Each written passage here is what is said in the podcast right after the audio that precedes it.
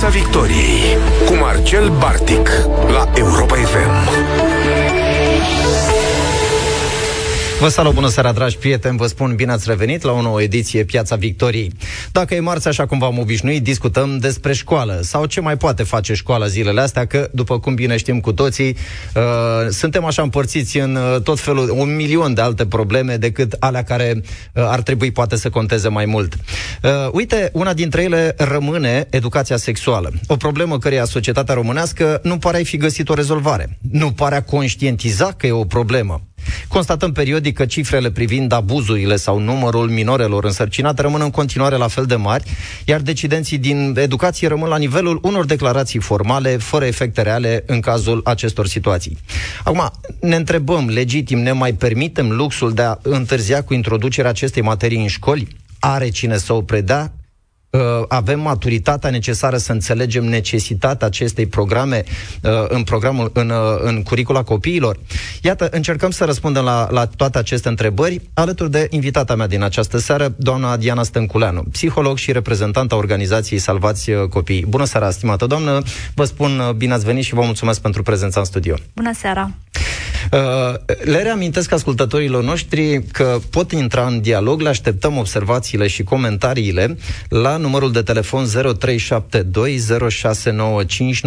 și în această seară uh, aș fi tare curios să ne, să ne spună care cred că sunt motivele pentru care școala ar trebui să-și asume această responsabilitate.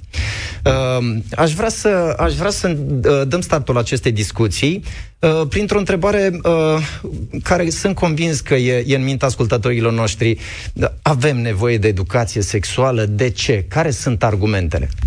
Uh, cu siguranță răspunsul este da. O parte dintre argumente vin deja dintre cifrele pe care le-ați invocat. Dacă ne uităm la faptul că România este pe locul 2 în Europa la numărul de sarcini în adolescență, vorbim de 16.000 de fete adolescente însărcinate înainte de a împlini 17-18 ani, unele dintre ele la a doua sarcină, cu aproximativ 40% dintre acestea uh, finalizând această experiență într-una foarte traumatică, aceea de avort.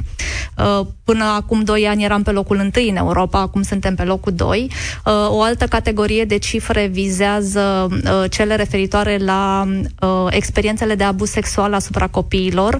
Conform cifrelor culese de Autoritatea Națională cu privire la protecția copilului, am avut în decursul anului 2019, pentru că a fost ultimul an în care, prepandemic, în care am avut resurse pentru a culege și astfel de date, erau înregistrate oficial peste 900 de situații de abuz sexual asupra copiilor, mai mult de jumătate dintre, aceștia, dintre acești copii fiind mai mici de 8-9 anișori, deci vorbim de copilași preșcolari și școlari mici. E important de precizat faptul că aceste cifre reprezintă un vârf de iceberg și că în realitate dimensiunea corectă a fenomenului abuzului sexual, sexual rămâne necunoscută și asta e valabil pentru multe țări, nu doar pentru uh, România. O altă categorie de cifre vizează cele puse în educație de raportul internațional cu privire la comportamentele de sănătate ale elevilor, raport uh, realizat, coordonat la nivel internațional de către Organizația Mondială a Sănătății, care are ca partener pentru culegerea datelor în România Universitatea Babeș-Bolyai, Facultatea de Psihologie și Științele Educației, raport care se realizează la fiecare patru ani pe șantioane de elevi de 11, 13 și 15 ani, care ne arată că pe zona de comportamente și sănătate sexuală, la 15 ani avem deja uh, peste 40% dintre băieții adolescenți și aproximativ o treime dintre fetele adolescente activi sexual. Deci ce știm despre ei este că într-un număr semnificativ copiii încep să facă sex, iată surpriza. Partea care ar trebui să ne preocupe și să ne îngrijoreze este că dintre aceștia un procent foarte mic este educat și mm, activ comportamental în zona protecției. Da? Deci copiii ajung să facă sex, cât de mult se protejează și cât de mult știu să rămână sănătoși și în siguranță în cadrul acestui context, asta este de fapt discuția care ar trebui să ne preocupe. E, e foarte adevărat, dar uite, uh, sunt numeroase uh, voci în spațiu public care uh, invocă uh, sau pun sub semnul întrebării autoritatea școlii în această problemă. Școala ar trebui să facă educație sexuală sau părinții? Eu v-aș propune o incursiune foarte, foarte scurtă în cine ar putea să fie educa- educatorul sexual al copilului în general. Pentru că, în mod evident, ne putem gândi la familie ca fiind primul educator și da, dacă este o caracteristică tipică și specifică doar părintelui, este acela care are șansa să fie primul educator din vi- sexual din viața copilului, primul educator în general. Da, ulterior copiii noștri cresc și intră uh, dincolo de trei anișori mai toți într-o zonă de uh, normare educațională, într-o instituție educațională națională și asta ne ridică la fileu întrebarea dacă școala nu ar trebui de asemenea să-și asume acest rol, pentru că dincolo de părinte și școală, ceilalți educatori sexuali ai copiilor noștri sunt gașca, internetul și mass media.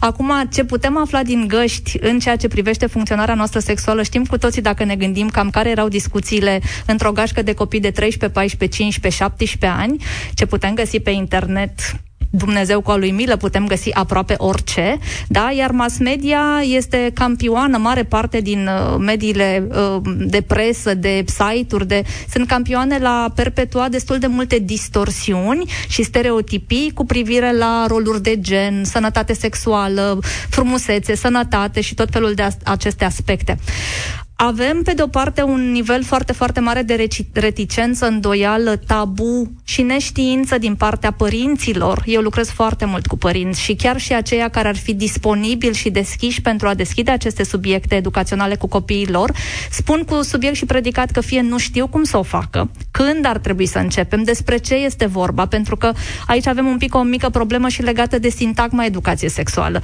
care, dacă mă întrebați pe mine, este una un pic limitativă. Educația sexuală are are atât de multe conținuturi legate de sănătate, siguranța și protecția copilului în general, încât să ne gândim doar la aspectele de sexualitate, nu facem cinste temei.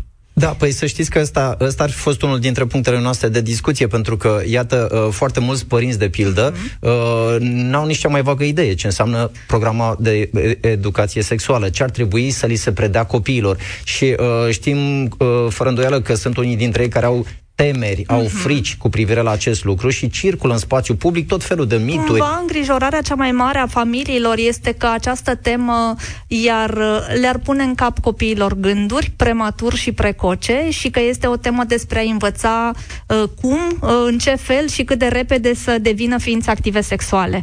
Când nu este nici vorba despre așa ceva sau uh, este în ultimul rând despre așa ceva. Uh, realmente, dacă am avea curiozitatea să parcurgem toate documentele programate dramatice care au stat la nivel internațional în spatele acestui demers, vom găsi acolo, în primul rând, o foarte mare preocupare în legătură cu drepturile copilului, da? Ă, Convenția ONU cu privire la drepturile copilului fiind prima care stipulează niște drepturi, inclusiv în zona aceasta de sănătate și siguranță sexuală. Avem în acest moment și ceea ce numim drepturile sexuale. Da? Apoi, Organizația Mondială a Sănătății a fost o altă instituție care a, de altfel și-a, și-a asumat demersul de a strânge comisii multidisciplinare de profesioniști specializați specialiști la nivel global internațional, cu expertiză în zona de drepturile copilului, de sănătate, de sănătate publică, de psihologia dezvoltării copilului, pentru că ne naștem ființe sexuale, ne place să, accept, să acceptăm asta sau nu, sau să ne gândim la asta sau nu, și educația sexuală este ca orice alt palier de educație, ceva ce ar trebui să ne însoțească de-a lungul diferitelor noastre etape de vârstă, în mod evident cu conținuturi diferite și cu o adaptare foarte fină și nuanțată a acestora în, uh, la nivelul de maturizare și dezvoltare cognitivă, emoțională și socială a unui copil. Și da, pe un copil preșcolar nu îi povestești despre relații sexuale active, dar ar trebui să-l înveți despre atingeri potrivite și nepotrivite, despre limite, granițe și intimitate. Da? Un copil care dă să intre în pubertate ar trebui să fie foarte bine informat în legătură cu ce urmează să se întâmple cu corpul lui în anii următori, pentru că primii care trăiesc cu foarte multă confuzie acest lucru sunt copiii, nu noi părinții lor, da? Și abia în zona de adolescență și când ne uităm la cifre și descoperim cu cifre, cu dovezi că Copiii noștri adolescenți de liceu, mare parte dintre ei fac sex, să acceptăm acest lucru și să ne preocupăm în a educa ce înseamnă consimțământ, ce înseamnă implicare emoțională, ce înseamnă încredere, cum măsor atașamentul, cum măsor o relație sigură din punct de vedere emoțional, ce înseamnă boală cu transmitere sexuală, care sunt riscurile asociate unei sarcini și așa mai departe. Deci iată cum vorbim de o dezvoltare etapizată, care ar trebui să înceapă de la vârste foarte, foarte mici, care ar trebui să înceapă cu denumirile corpului nostru, căci între buric și genunchi nu este o gaură neagră, dar adesea când îl învățăm pe copil despre părțile corpului, tindem să sărim această zonă din corpul nostru sau să o etichetăm cu tot felul de alte cuvinte care nu au nicio legătură cu educația și știința. Da, spuneați un pic mai devreme despre uh, um, conținuturile care sunt adresate uh-huh. copiilor de, de vârstă preșcolară chiar. Uh-huh. Uh, înainte de a vă adresa încă o întrebare pe această temă, aș vrea să le reamintesc ascultătorilor noștri că îi așteptăm cu observații și răspunsuri la întrebarea uh, de ce școala ar trebui să fie instituția care să-și asume această responsabilitate la 0372 069599. Spuneați mai devreme despre situația în care copiii uh, de vârstă preșcolară sau, eu știu, de cl- clase primare uh, intră uh, sau se confruntă cu situații de abuzuri. Ori uh, e, e doar o presupunere de-a mea. Uh, cumva lucrurile astea nu se întâmplă sau nu există posibilitatea de a se întâmpla în cercuri apropiate lor. Uh, poate chiar în familie, pentru că știți de ce? Uh, la un moment dat s-a spus, a, a fost invocat dreptul părinților de a-și uh, educa uh, proprii copii conform convingerilor lor religioase și filozofice. Ori asta nu intră cumva în contradicție cu astfel de situații? Cum Uh, cum găsim o rezolvare? Este în mod evident un drept al părinților de a uh, decide și negocia cu privire la valorile în spiritul cărora își vor crește și educa copiii, copiii. Pe de altă parte, România are ceea ce se numește legea protecției drepturilor copilului, care stipulează că un copil trebuie să fie protejat de orice formă de violență și abuz în toate mediile sale de viață, inclusiv în familie da, în familie, în școală, în instituțiile de sănătate, în orice context comunitar, ceea ce înseamnă că în numele interesului superior al copilului și pentru protecția siguranței și uh, sănătății acestuia, da, se poate interveni inclusiv în mediul familial dacă acolo există motive să se creadă că acel copil este o victimă a unei forme de abuz, indiferent de natura acestui abuz, că vorbim de abuz fizic, emoțional, Uh, verbal, de neglijență sau de abuz sexual, care este considerat cea mai severă și traumatică formă de abuz, dar care, exact cum intuiați dumneavoastră, la vârste mici ne arată știința și practica profesională, se întâmplă mai degrabă în zone de familiaritate și de siguranță a copilului. Abuzul sexual asupra copilului mic nu are caracteristicile de violență explicită la care ne-am aștepta. El se întâmplă în ceea ce noi numim cerc de încredere și reprezintă un soi de împrietenire cu copilul, transmiterea copilului a unor mesaje de genul uh, ce se întâmplă între noi este afecțiune curată, ce se întâmplă între noi este atât de frumos și de special încât puțini oameni ar înțelege, tocmai de aceea trebuie să rămână secret. Abuzul sexual este aproape întotdeauna însoțit de aceste mesaje de secret, dar în numele unei relații foarte frumoase și foarte speciale pe care nimeni altcineva n-ar înțelege-o.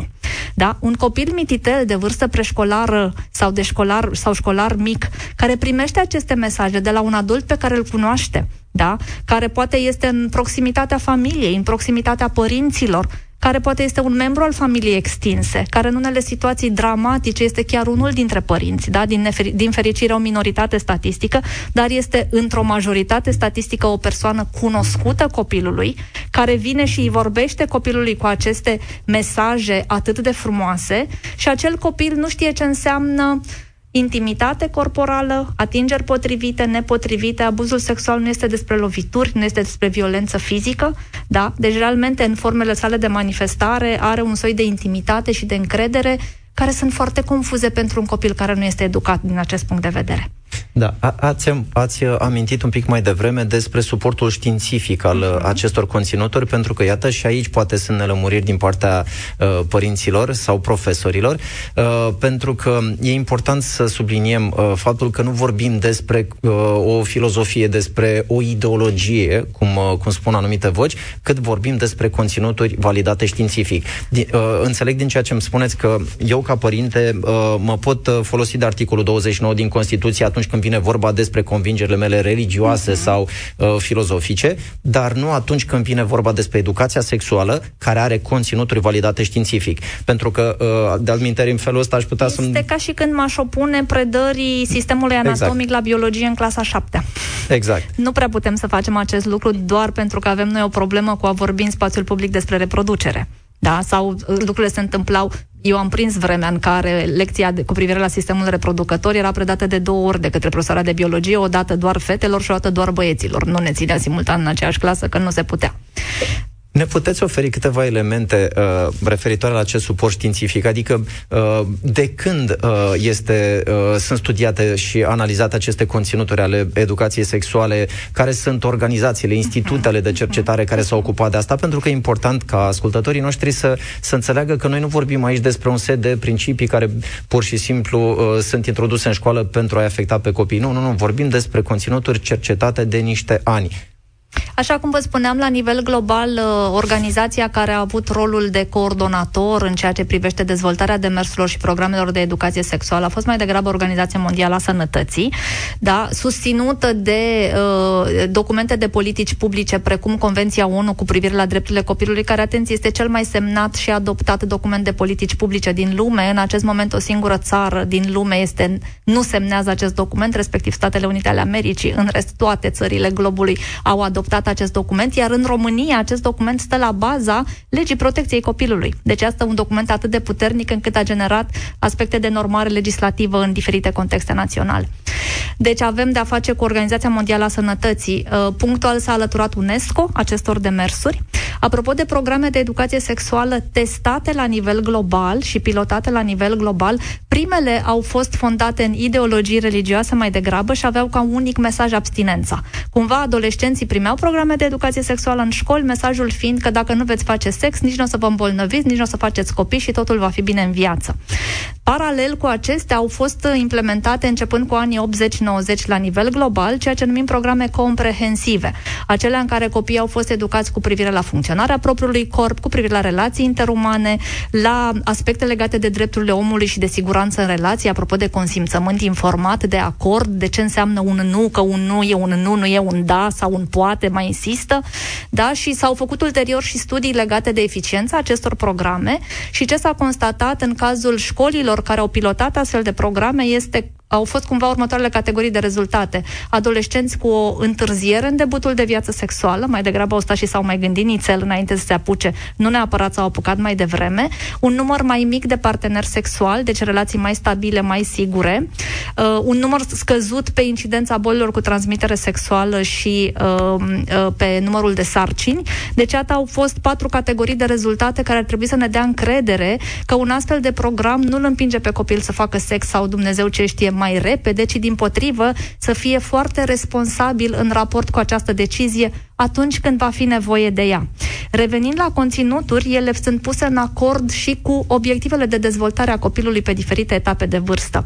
Pe copilul mic de 2-3 ani este important sub pălăria educației sexuale, să-l învățăm despre componența corpului și funcțiile corpului, pentru că știm că copiii la acea vârstă oricum sunt foarte interesați de o potrivă de propriul corp și de corpurile celor din jur. Da? Numai cine n-are un copil de 2 ani jumate acasă știe că să faci pipi cu un copil de 2 ani jumate dincolo de ușă închisă este uneori o foarte mare provocare pentru că ei vor vrea să dea busna pentru că sunt foarte curioși să vadă ce se întâmplă acolo. Da? Deci iată că ne agățăm de o nevoie de dezvoltare firească și o îmbogățim și cu conținuturi legate de această temă. Da? Ulterior, la preșcolaritate, dacă mie știința mi arată că este vârsta cea mai de risc pe abuz sexual, vom vorbi despre limite, despre granițe, despre uh, zonă de intimitate, de ce Uh, anumite zone din corpul nostru se numesc zone intime. De ce e important să le ținem curate și îngrijite? Până la urmă, uh, fundul și dinții, să, cu siguranță le spălăm zilnic, da? Și schimbăm chiloțelul zilnic, poate nu schimb plovărul zilnic, dar zona de, de intimitate o ții foarte bine protejată. E important să știi că te șterge mama la fund doar până nu reușești să te ștergi tu singurel, dar obiectivul este ca de la jumătatea grădiniței încolo să reușești să faci acest lucru, da? Că să-ți să-ți, să-ți vadă corpul gol, poate să vadă doar medicul în anumite situații speciale, da? părintele tău în anumite situații speciale care au legătură cu vreun disconfort, cu vreo supărare, da? că atingerea corpului, aici e o lecție întreagă apropo de fața pe care ne-o vede toată lumea, mâna pe care mi-o atinge un necunoscut cu care pot face însă cunoștință, îmbrățișarea pe care o dau doar unui prieten, adică unei persoane pe care o cunosc foarte, foarte bine. Deci iată cum părți din corpul meu le atinge sau le v- văd diferite persoane în funcție de diferite contexte, dar apropo de atingeri nepotrivite pe zone intime, pe corpul meu sau pe corpul celuilalt, este ceva care atunci când se întâmplă, puiule, e important să vorbim despre asta, da, exact. cu o persoană de încredere. Cum ar trebui să arate o astfel de programă școlară în, uh, nu știu, unitățile de învățământ din România? Pentru că și asta a fost o discuție. Uh, unii au propus, uh, au spus așa, e suficient să avem o discuție de asta la o oră de dirigenție, uh-huh. o dată pe semestru, e mai mult decât, uh, decât ce au nevoie copiii. E să fie suficient doar atât?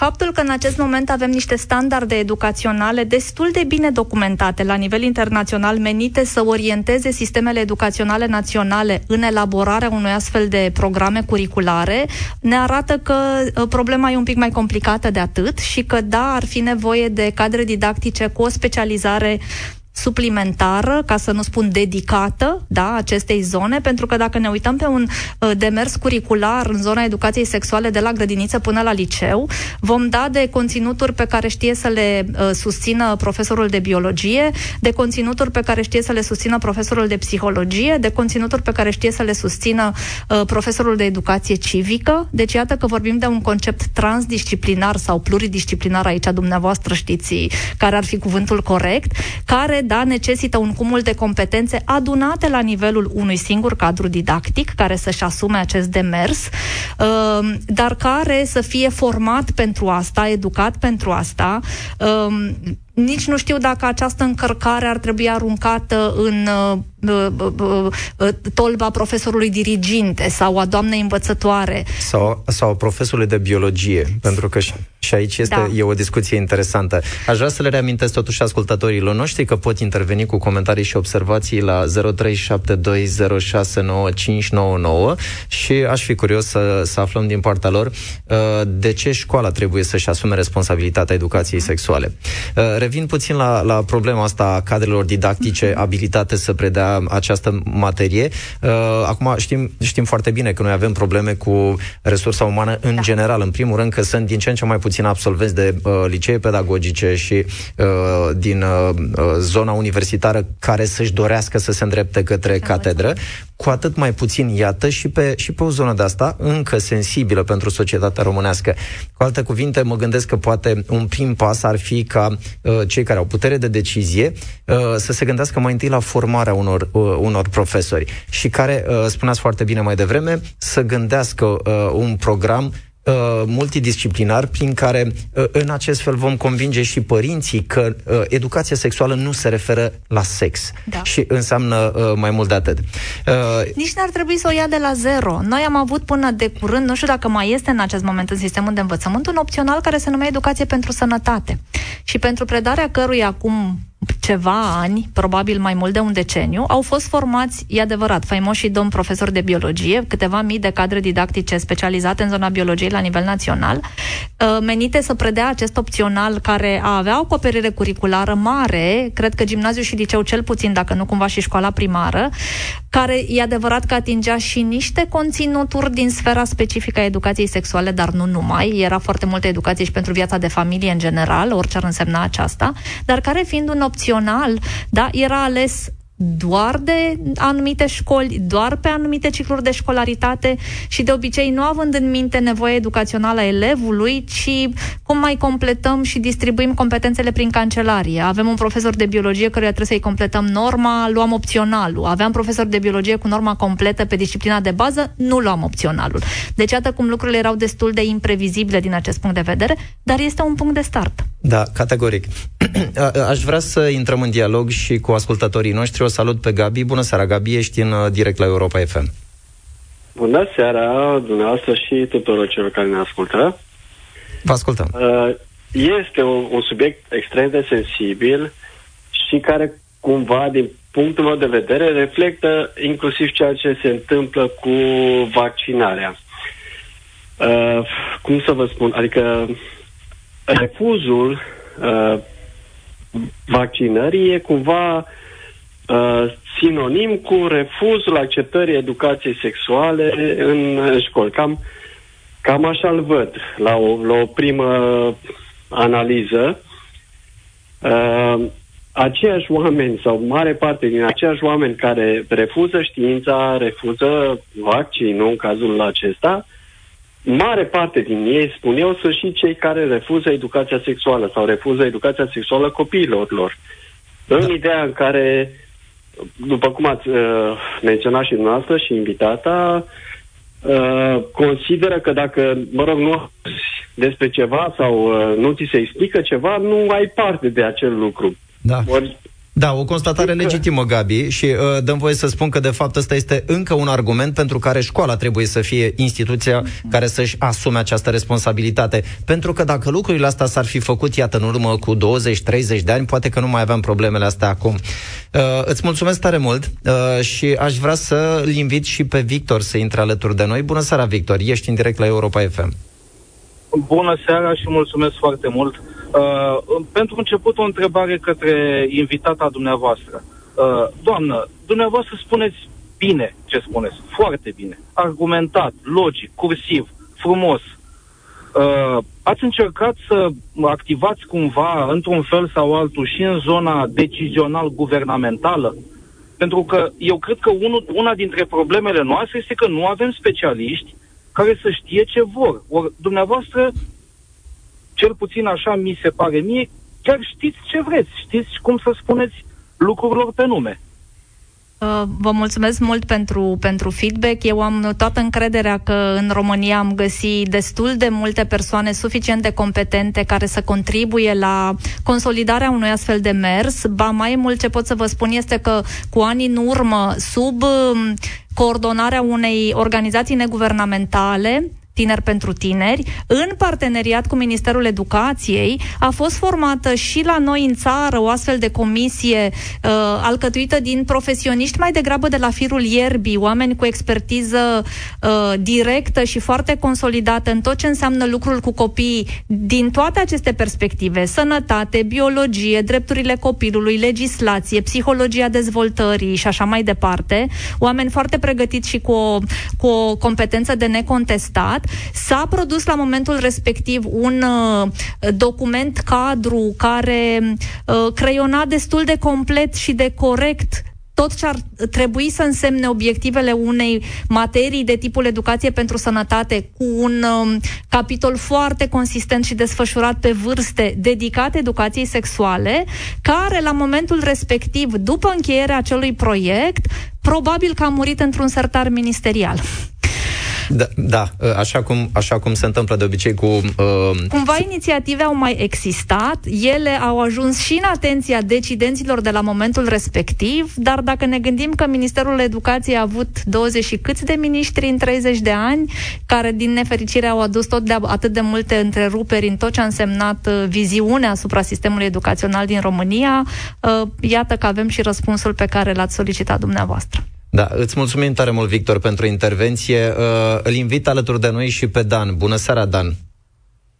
Bun, Dan nu cred că mai este alături de noi. Ok, revenim la, revenim la tema discutată mai devreme, pentru că e într-adevăr problema de fapt aici. Uh, cred că uh, o identificăm foarte, foarte repede. Uh, toate inițiativele și toate propunerile de felul ăsta se blochează atunci când uh, dăm nas nas cu factorul politic. Și factorul politic nu reacționează la argumente raționale, nu reacționează la uh, cele validate științific, cât mai degrabă la cum bate vântul factorul în spațiu politic public. a făcut, uh, a făcut posibilă inițiativa inițiativa Moartea Inocenței Copilăriei, care s-a născut în Parlamentul României acum vreo 2 ani, când din nou s-a vorbit mai puternic pe acest subiect și în care, cu onor, domnii, o parte dintre domnii care ne conduc, au susținut sus și, sus și tare că educația sexuală va ucide inocența copilăriei și va uh, uh, face ca pe copiii noștri să se abată toate uh, păcatele biblice. Da, pe uite, aș aminti unul dintre păcatele biblice, uh, pentru că uh, au, uh, au insistat foarte mult pe un concept interesant pe care cred că puțin, mă rog,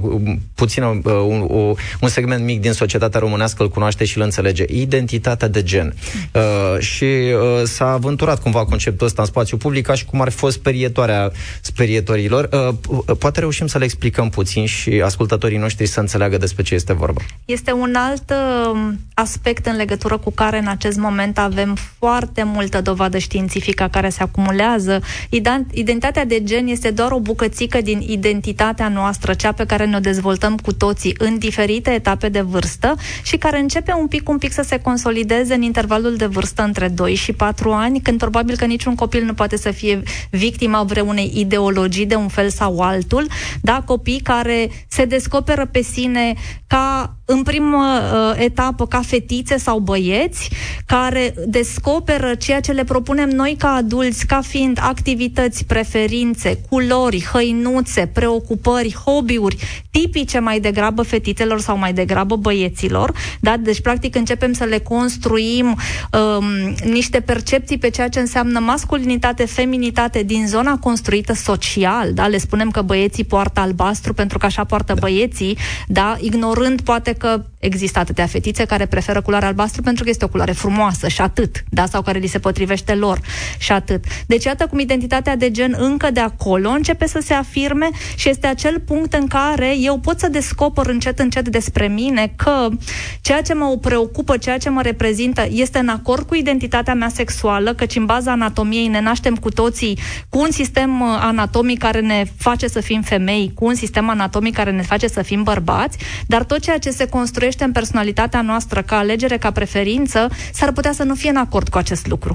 Statistic, pentru foarte mulți dintre noi este, da? Ne, ne trezim în corpuri de femei și bărbați și ne simțim bine reprezentați de tot ce înseamnă a fi femeie și a fi bărbat ulterior din punct de vedere al alegerilor personale și sociale. În cazul unora dintre oamenii de lângă noi, această potrivire, această coerență nu se construiește, da?